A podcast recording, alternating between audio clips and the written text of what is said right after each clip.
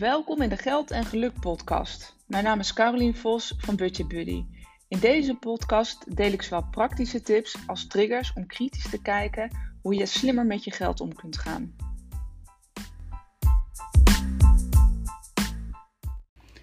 Ja, wie betaalt nou wat? Dat is de vraag die ik uh, best wel heel vaak uh, of geregeld uh, krijg op het moment dat je samen naar je financiën kijkt.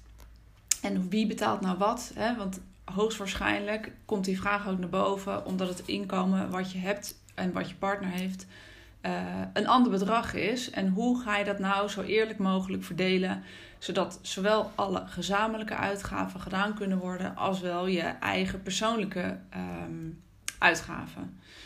Nou, voordat ik, er zijn verschillende opties hoe je dat kan verdelen. Um, en het is natuurlijk heel persoonlijk wat je zelf prettig vindt of wat voor afspraken je ook met elkaar wilt maken daarover.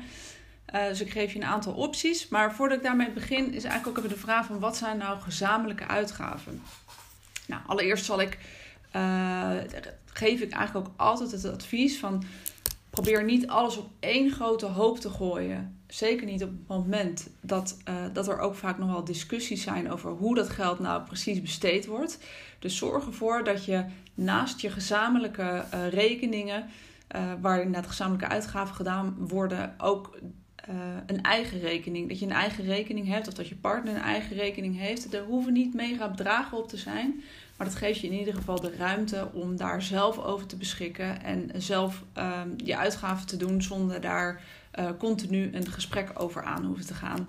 En het is heel verschillend. De een vindt het uh, fijn om dat elke maand uit te geven. En de ander vindt het fijn om dat uh, opzij te zetten om voor iets groters te kunnen sparen, bijvoorbeeld. En dat is heel persoonlijk. En op het moment dat je dus je eigen rekening ook hebt, uh, voorkomt dat echt een hoop uh, discussie en gezeur, om maar zo te zeggen. Dus dat zou ik sowieso altijd adviseren. Goed, even terug over wat zijn nou dan gezamenlijke uitgaven, wat zijn je persoonlijke uitgaven. Nou, het hangt ook een beetje af van wat voor een afspraak je daarin maakt. Maar er zijn eigenlijk drie typen uitgaven die je hebt. Je hebt je vaste lasten hè, als, als uh, gezin, noem maar even. Of je nou met z'n tweeën bent of dat je ook nog kinderen in huis hebt. Uh, je hebt je vaste lasten die betaald moeten worden. Dus je hypotheek of je huur, je gas, water, licht. abonnementen, verzekeringen. maar er zijn bijvoorbeeld ook vaste lasten zoals vervoer, een auto, telefoon. Ehm, dus dat zijn, de, dat zijn zeg maar de vaste lasten die dus vaak ook een groot deel ook gezamenlijk zijn. Daarnaast heb je variabele uh, uitgaven, dus je huishouden, je boodschappen, uh, uitjes, ook uitjes die je met elkaar doet, vrije tijd, kleding. dus dat is stuk variabel. En je hebt een stuk reserveuitgaven.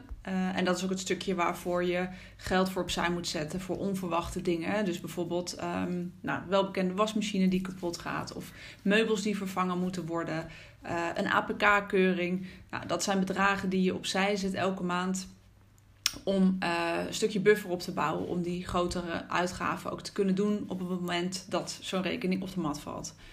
Nou, dat zijn eigenlijk drie verschillende typen uitgaven die er zijn. En eigenlijk fietst dat gezamenlijk en privé fietst daar een beetje uh, tussendoor. Uh, en wat is nou gezamenlijk en wat is nou privé? Nou, nogmaals, dat, is, dat zijn eigenlijk de afspraken die je met elkaar maakt. Dus ik had bijvoorbeeld even als voorbeeld gegeven een telefoonabonnement. Nou, dat zou je zeg maar van een gezamenlijke rekening kunnen betalen. Uh, maar op het moment dat je daar veel gezeur over hebt, of dat de een heel veel uitgeeft of wilt uitgeven en de ander niet, of er hangt aan zo'n abonnement ook nog een uh, telefoonschuld, uh, hè, dat is vaak wat het is, um, aan vast. Het moment dat je daar um, moeilijke gesprekken over hebt, zou ik zeggen: zet dat gedeelte op je persoonlijke uitgaven en niet bij de gezamenlijke uitgaven.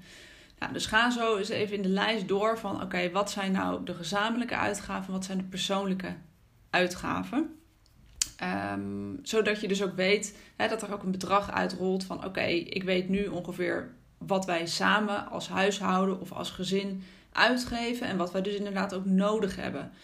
Uh, ik begin ook heel vaak met te kijken naar de uitgaven en niet naar de inkomsten. Want op het moment dat je weet wat je uitgaven uh, zijn, weet je ook welke inkomsten daar uh, tegenover uh, moeten staan, zeg maar, om het uiteindelijk elke maand rond te kunnen breien. Nou, wat zijn nou, hè, dus als je dat hebt uitgekristalliseerd met elkaar van oké, dit zijn de gezamenlijke uitgaven en dit zijn de persoonlijke uitgaven, dan zijn er eigenlijk verschillende uh, opties die je met elkaar kan afspreken hoe je je uh, inkomsten verdeelt. Nou, op het moment dat één iemand niks verdient of geen inkomen heeft, nou, dan is het heel overzichtelijk. Hè? Dan gaat 100% van het salaris um, naar de gezamenlijke uitgaven. Maar hou daar dan ook wel nog even rekening mee dat je allebei misschien ook wel een stukje persoonlijk wilt hebben. Uh, als ik het even vanuit mijn uh, persoonlijke situatie kan uh, vertellen. En dat klinkt misschien een beetje raar of schools. maar op het moment dat wij even tijdelijk echt één salaris had, hadden, um, ging er een stukje geld wel van, vanaf die grote gezamenlijke pot um, naar de andere toe als, als zijnde soort van zakgeld. Uh, en dat noem ik het persoonlijke uitgaven. Zodat iemand wel zelf kan beslissen over zijn eigen persoonlijke uitgaven. Nou, op het moment dat je, dus dat is even moment één, één verdiener en uh, de ander verdient geen inkomen. Nou, dan heb je een, um, een situatie waarin je bijvoorbeeld hetzelfde, ongeveer om en nabij hetzelfde verdient. Nou, dan zou je kunnen zeggen, en dat is vaak ook een situatie waarin uh, starters, hoe ze daarmee beginnen, is dat je het 50-50 kan verdelen. Dus ongeveer hè, de helft um, nou ja, van ieder salaris gaat naar het gezamenlijke gedeelte. Maar let daarbij wel op, hè, op het moment dat, dat, uh, dat je dat 50-50 verdeelt, dat je inderdaad allebei nog wel een aanzienlijk stukje ook persoonlijk ehm, vrij te besteden hebt. Dus als dat het niet het geval is, dus stel je doet het inderdaad 50-50, maar die inkomens liggen uh, toch niet helemaal gelijk, ja, dan heeft de een veel meer uit, kan de een veel meer uitgeven dan de ander. En de vraag is even, is dat helemaal eerlijk? Dus deze optie uh, geef ik, maar ben ik zelf niet echt een voor, voorstander van, want hier blijf je wel een soort van frictie houden en verschil, verschil houden.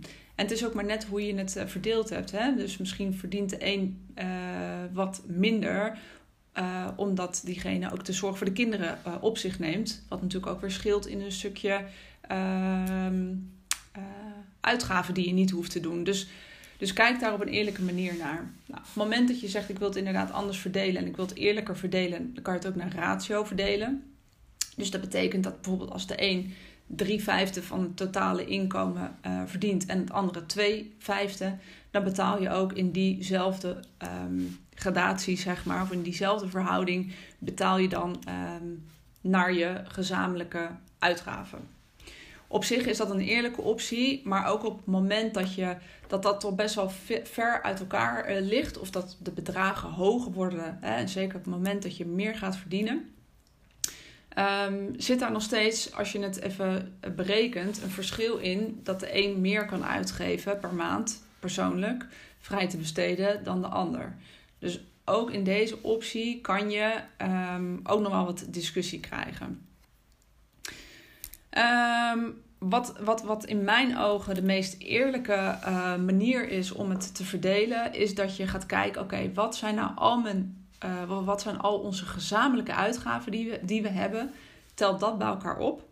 En tel je inkomen totaal bij elkaar op. Dus het totale inkomen min je totale uh, gezamenlijke uitgaven is vrij te besteden onderaan de streep. En dat deel je door twee. En op die manier hou je allebei precies hetzelfde bedrag over uh, om vrij te besteden. Dus dat is eigenlijk in mijn ogen de, de ja, meest eerlijke uh, variant, om maar zo te zeggen. Maar goed, kijk even in wat voor een situatie je jezelf zit en hoe je zelf die taart wil verdelen met elkaar. Uh, en dat is dan soms inderdaad een gevoelig onderwerp. Um, hè, omdat uh, dat heeft soms ook met een stukje ego te maken. Op het moment dat jij meer uh, inbrengt, kan het lastig zijn om te zeggen: hé, hey, maar ik heb uiteindelijk net zoveel te besteden als mijn partner die minder verdient. Maar probeer het echt te bekijken vanuit je totale, hè, je, je, je eigen situatie, hoe je er zelf naar kijkt en hoe je het zo eerlijk mogelijk wil verdelen. En daar moet je ook allebei oké okay mee zijn. Dat zijn even de, de, de opties die ik, uh, die ik kan geven waar je over na kan denken hoe je het uh, met elkaar wilt verdelen. Nou, en wat daarbij een praktisch, hè, van hoe ga ik het nou praktisch organiseren? vanuit die gezamenlijke uitgaven, die persoonlijke uitgaven, het stukje sparen. Ik adviseer eigenlijk altijd om meerdere rekeningen te openen. Ongeacht dat, dat, dat ik weet, hè, ondanks dat ik weet dat dat natuurlijk wat extra kosten met zich meebrengt. Maar het geeft ook heel veel overzicht en rust daarin. Uh, dus wat mijn uh, advies uh, eigenlijk altijd is, is stort je, laat je salaris storten op je eigen rekening. En bereken, hè, even afhankelijk van welke optie je kiest, stort daarbij een, um, uh, naar, naar ratio of 50-50 of nou ja, wat ik, wat ik net zei, dat je allebei een bedrag stort en zelf uh, het, een, uh, hetzelfde bedrag overhoudt. Dat maakt even niet zo heel veel uit. Maar stort dat bedrag op een gezamenlijke rekening. En ik noem dat zelf altijd de vaste lastenrekening. Dus dat is eigenlijk gewoon een soort van de, de moederrekening, om maar zo te zeggen, waar al je gezamenlijke uitgaven van afgaan. zorg dat je daar geen pinpas van hebt. Uh, want dat is, dat is eigenlijk de rekening waar alle vaste lasten ook van betaald worden. En zorg dat je een extra uh, en of rekening hebt waar de uh, variabelen van betaald kunnen worden. dus dat zijn de boodschappen en alle dingen, nou, noem ik eigenlijk even maar wat je kan pinnen, om maar zo te zeggen. Dus daar is het ook wel handig dat je daar een pinpas voor hebt. En stort elke maand daar een vast bedrag vanaf die vaste lasten of die moederrekening naar die variabele rekening. Dus uh, nou, dat moet je dus inderdaad ook uitrekenen van wat is dan het bedrag wat ik nodig heb. Stort dat bedrag erop. Daar kan je van pinnen en uh, uh, rekenen, zeg maar. Of tenminste, daar kan je van betalen. Rekenen niet. Um, en wat je dus uiteindelijk overhoudt op je eigen rekening, ja, dat is dus of naar ratio of hetzelfde bedrag. En dat heb je dus gewoon vrij te besteden op je, hè, waar je dus zelf je eigen pinpas van hebt. En dat is gewoon je eigen rekening die alleen op jouw naam staat. Nou, dan zal ik, zou, zou ik ook altijd in ieder geval een spaarrekening uh, koppelen aan de gezamenlijke rekening. Dus elke maand dat je uh, salaris binnenkomt, dat er ook direct een vast bedrag naar je spaarrekening gezet wordt. En op zich, op deze manier, dus als je je afspraken maakt uh, met elkaar hoe je je inkomsten verdeelt, dat je weet, oké, dit valt onder gezamenlijke uitgaven, dit valt onder persoonlijke uitgaven. Dus dat is even een tweede die je goed met elkaar moet bespreken. En een derde, je organiseert die rekening op deze manier. Tenminste, dat zou mijn advies zijn. Dan voorkom je eigenlijk al heel veel gezeur en gedoe en discussie uh, en moeilijke gesprekken, um, zeg maar on the go, omdat je dit al van tevoren zo hebt vastgelegd. Eigenlijk het enige wat je dan nog moet doen, moet doen is één keer in de week of één keer in de maand of en of, maar ik, ik zou het eigenlijk beide doen. Uh, met elkaar nog eens heel even te kijken van hey, hoe staan we ervoor? En hoe gaan we de komende week of de komende maand weer, uh, weer in? En dan kan je het een stuk evalueren. Maar als je het op deze manier van tevoren hebt afgesproken, dan kan je daar ook weer op terugpakken. Uh, in plaats van dat je geen afspraken met elkaar hebt gemaakt. Uh, dat dat wat onduidelijk is, want da daardoor krijg je dus de discussie. het is net zoals in een bedrijf. Hè? Op het moment dat het niet helder is wat de verwachtingen van elkaar zijn, hè, bijvoorbeeld in een team, dan is dat ook heel lastig om daarop terug te komen. En um, nou, dan wordt het in ieder geval onduidelijk. Dus ik hoop dat je hier wat aan had. En uh, dat het je helpt om na te denken met, uh, met z'n tweeën van hoe gaan we deze taart nu verdelen en wie betaalt nou wat. Succes!